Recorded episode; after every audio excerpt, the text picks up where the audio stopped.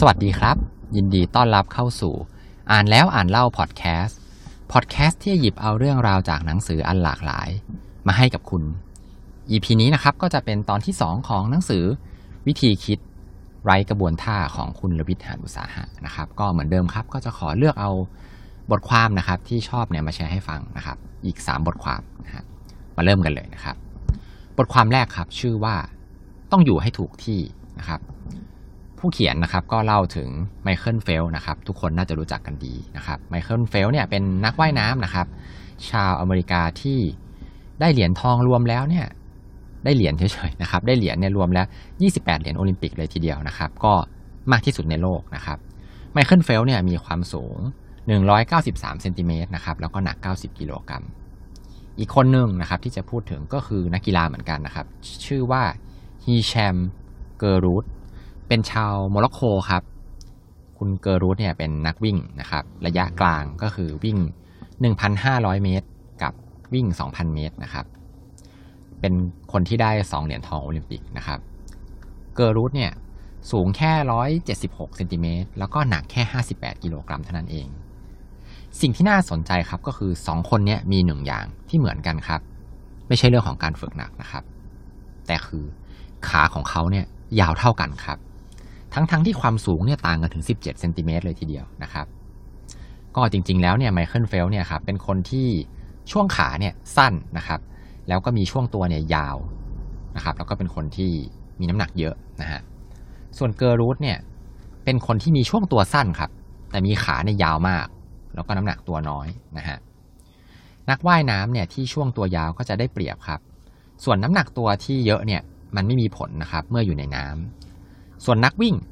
นะครับขายาวเนี่ยจะได้เปรียบนะครับเพราะว่ามีช่วงก้าวที่ยาวกว่าแล้วก็น้ำหนักตัวเนี่ยก็น้อยอีกก็เลยทำให้ตัวเบาวิ่งได้เร็วนะฮะ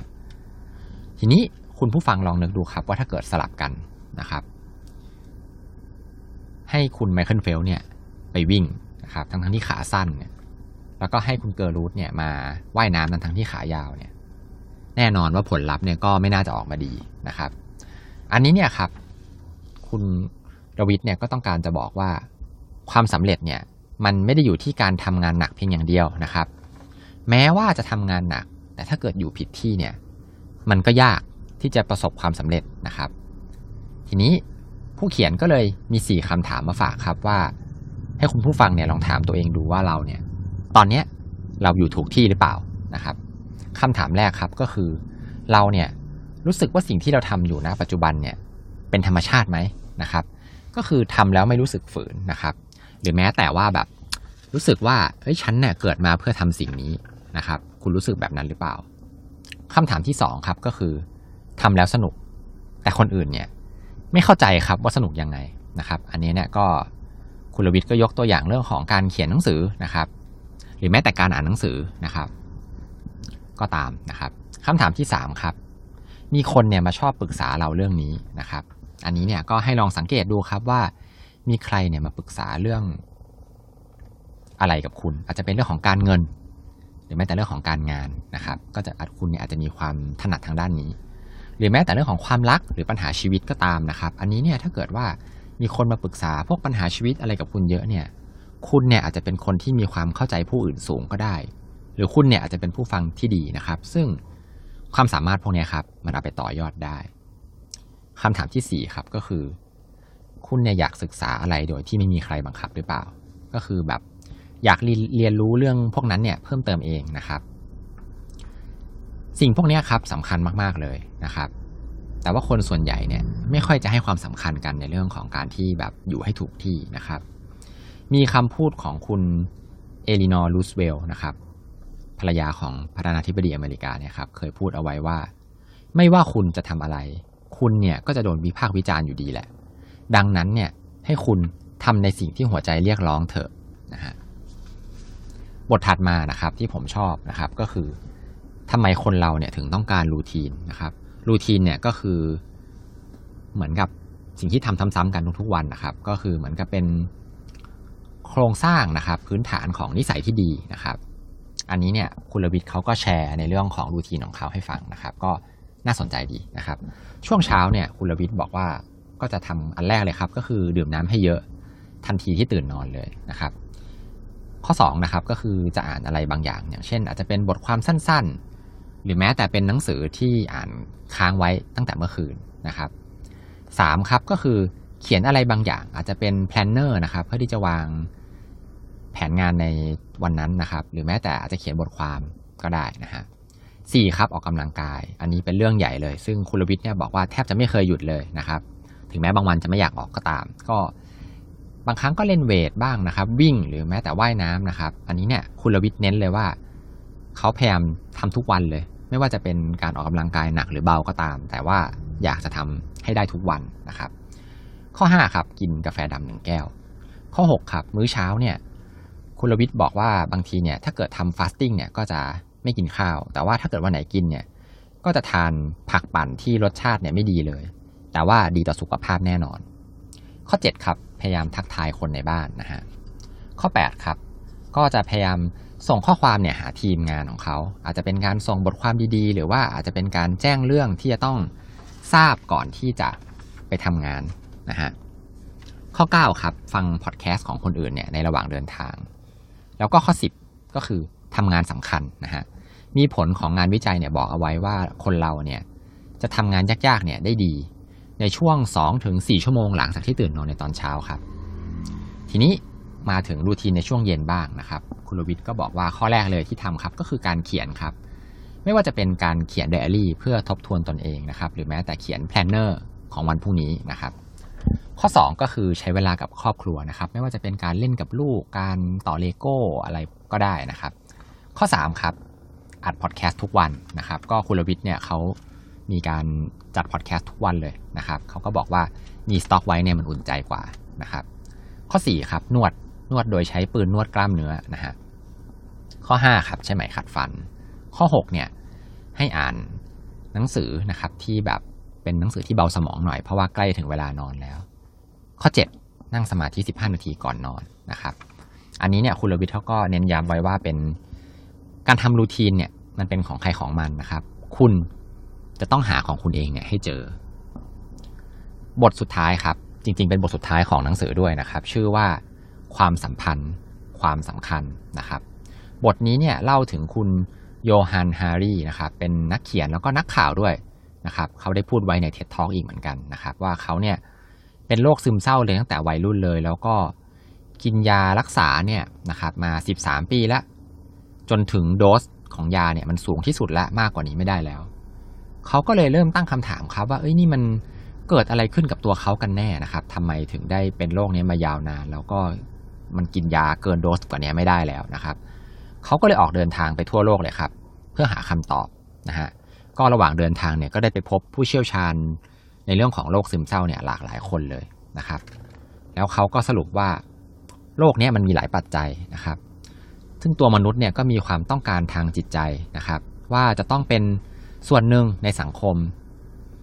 ต้องมีเป้าหมายนะครับแล้วก็ชีวิตเนี่ยมีความหมายแล้วคนรอบข้างเนี่ยต้องเห็นความสำคัญของตัวมนุษย์คนนั้นด้วยนะครับครั้งหนึ่งครับคุณฮารีเนี่ยได้ไปที่กัมพูชาแล้วก็ได้ไปเจอหมอคนหนึ่งนะครับที่ไม่ได้ใช้ยาเนี่ยรักษาโรคซึมเศร้าเลยนะครับคุณหมอคนนั้นเนี่ยเขาได้เล่าว่าคนไข้ของเขาคนหนึ่งเนี่ยเป็นชาวนาโดนระเบิดขาขาดไปข้างหนึ่งนะครับในที่นาของตัวเองอาจจะเป็นระเบิดที่ฝังไว้ตั้งแต่สมัยสงครามหรืออะไรก็ไม่ทราบได้นะครับหนังสือไม่ได้บอกเอาไว้แล้วชาวนาคนนี้ครับเขาก็ต้องกลับไปทำนานะครับที่นาของเขาเหมือนเดิมเนี่ยที่เขาเคยไปเหยียบระเบิดมาเนี่ยครับหลังจากที่เขาใส่ขาเทียมแล้วเนี่ยแล้วเขาก็รู้สึกลำบากแล้วก็สะเทือนใจมากเลยชาวนาคนนี้ก็ร้องไห้ทั้งวันเลยครับสิ่งที่คุณหมอทำนะครับไม่ได้เป็นการให้ยารักษาโรคซึมเศร้านะครับแต่ว่าเป็นการที่คุณหมอเนี่ยได้ไปพูดคุยกับชาวบ้านคนอื่นๆแล้วสุดท้ายเนี่ยก็มีการรวบรวมเงินกันในหมู่บ้านเนี่ยเพื่อจะซื้อวัวให้ชาวนาคนนี้ตัวหนึ่งนะครับเพื่อที่จะให้ได้ไปเลี้ยงวัวแล้วก็ไม่ต้องกลับไปทำนาอีกในที่นาของเขานะครับที่เดิม